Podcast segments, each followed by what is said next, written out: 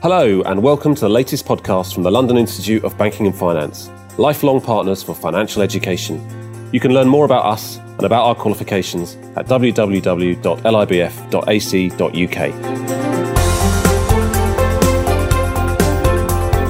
Hello and welcome to the latest episode in the London Institute of Banking and Finance podcast. My name is Toby Brown, and today we're going to be talking about clearing, something that is often perceived as unfashionable by students who have not quite achieved the A level results that they desired.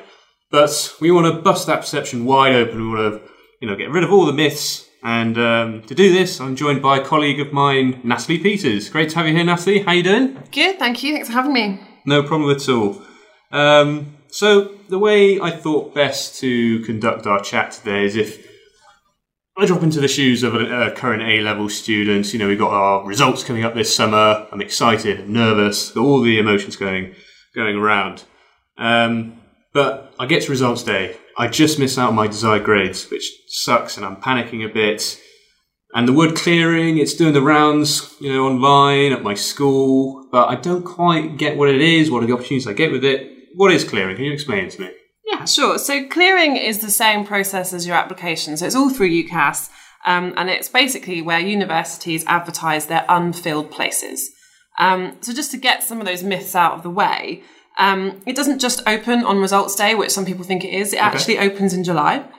Um, and it's not just about those who don't get their grades. There, it hasn't got that negative connotations that it used to have. Um, and you might not have actually even applied for university up until the point you get to clearing. Last year, 17,000 students went through clearing, and that was the only way that they applied through university. Wow. Um, so it is a completely different scenario than it used to be when I applied for university many years ago. Interesting. So I'm in clearing now. I've, you know, I've bitten the bullet. I realise I'm not going to make my choice, my first choice, unfortunately. Um, and after trying to remain calm, um, what are my complete options at this point then? Um, I would say actually, let's let's jump back from that. So actually, even from today, your options can start. Um, obviously, you won't be in clearing yet; it's not open until July, and you haven't got your grades yet. But you know, you applied for university about a year ago. That is a really different position to what you might be in now. So if you're having thoughts, whether you didn't think you did that well in your exams, or whether you're just not quite sure about where you want to go still, and you think you've made some bad decisions, just start doing your research again. Start hmm. looking at other options that you want so that when you do come to clearing and you do get your results, you've got a few other options already in mind so you don't have that panic. Obviously, hopefully, you're being quite confident, though slightly, and sort of quietly in the background, confident you've got your grades. So you might not want to do too much research, but do a little bit. Be prepared slightly. Have some options, and then let's just see how it goes. You know, on the day, um, and you don't have to make any decisions yet, or any decisions on the day. You've got plenty of time. Great. So it's sort of take a step back, Definitely. take your time. You're going to be all right, basically. Um, so you're saying, you know, quite a lot of universities participate in clearing. Is there even a possibility of me even getting a better offer than my original choices? Yeah, so um, most universities will be in clearing for sure. Um, it's a really competitive time at the moment. So whether they have places on all of their courses or some of their courses, pretty much everyone will be in clearing. Um, but that's when it is decision time, though. Um, you have to kind of make the decision. Are you making a decision based on the university or the course? Because that really can depend.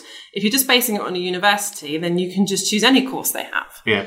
if it's a course, then you're going to have to start looking further afield and actually change the location of where you thought you might end up. Um, so yeah, you can get a better choice as well. Um, it's a buyer's market at the moment. Clearing there is a such competition in the market. There's kind of a an undersupply in higher education at the moment for students. There are too many students. Um, fees are phenomenal at the Yeah. moment. They are at their highest ever. It's a massive purchase for you as a buyer. So really, you need to make a very firm decision on where you want to go. Um, students are outperforming grades year on year and just getting better and better at performing at A levels. Um, and there are so many choices out there now. There are so many different universities. We're not just looking at the Oxford, Cambridge. You know, there are 200, 300 different types of universities out there. Um, and they all offer different specialities, different locations, different options. Um, so it definitely is a time for you to think, I'm in a good position. There are so many options out there. I'm not going to settle for less. Definitely. And you, you mentioned you're comparing it to a sort of like a buyer's market, which is an interesting analogy. Um, and that a lot of the power is in the student's hands to an extent. Definitely. Um, so, do universities lower their grade boundaries significantly during clearing? Can you see a, a stark difference between when you're applying in the first place to when you go into clearing? Or is it kind of, they kind of keep it similar and it's sort of different courses more than anything? Yeah, I mean, not necessarily. I wouldn't want to speak on behalf of every university and what they choose to do um, at clearing, but I think the point of clearing is to actually just open discussions with universities. So if you think, okay, I didn't get the grades, but I've done some stuff in the last year that I didn't put on my original application that they might find interesting, they might add to me as, as an offer, um, then, you know, make sure you tell them about that, sort of go in with that. Um, and then they might make a bit of a change in the offer for you because Yeah. they think actually we can see they've got enthusiasm, we can see they've got something, it might not be the standard for A levels, but they've got something that they can offer the course. Um, it's a tricky one. I wouldn't want to say on behalf Sure. of a Yeah, university of what they would yeah. do. Um, but as they as I said, they are keen to fill places. Yeah. Universities have a lot of places on offer. They are keen to get your business, which is what it is technically. Excellent. I see. Yeah, that makes sense. And and I guess once I've finished my, you know, I've got my results, sorry, from my school, um, and I want to do lots of research in all these different universities as, as quickly as possible. Um, what would you say are the best methods for, you know, conducting this research? I would say don't panic. Um, clearing, as I said, it isn't just this one day, but people have that thing. Oh, I need to, I need to call them now, otherwise I'm not going to get a place. That is not the case. A lot of universities will run open days just specifically for clearing. So they will take the phone calls on the day of clearing, and then they'll invite you a week later. Mm. You know, those offers are going to be there, so don't panic. I would suggest keeping in mind what it is you originally applied for university. Why did you apply? And if mm. say that's something like my career, then the course content is something you need to keep at the top of your mind when you're choosing.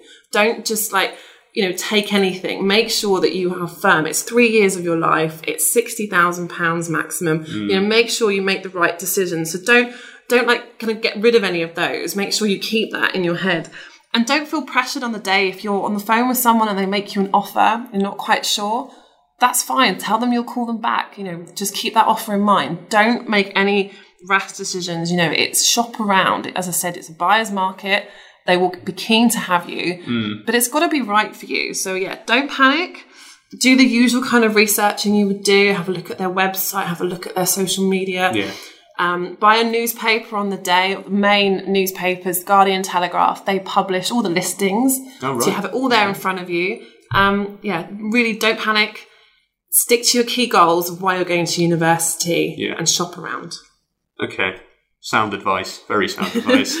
Um, so I just want to go through a couple of sort of scenarios um, on results day. Um, my personal experience on results day is that I didn't get my.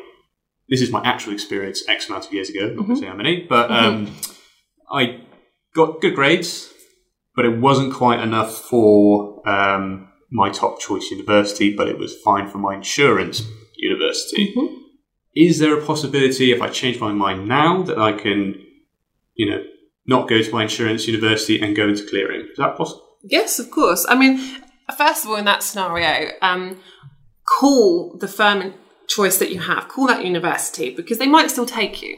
Just because they haven't in your when you go into UCAS and the system might not say that you know you, you've got a place. Give them a call. They might reconsider you anyway. So first of all, get that out of the way. So I've got my firm choice. Make sure they definitely don't want you or won't take you. um, that sounds harsh.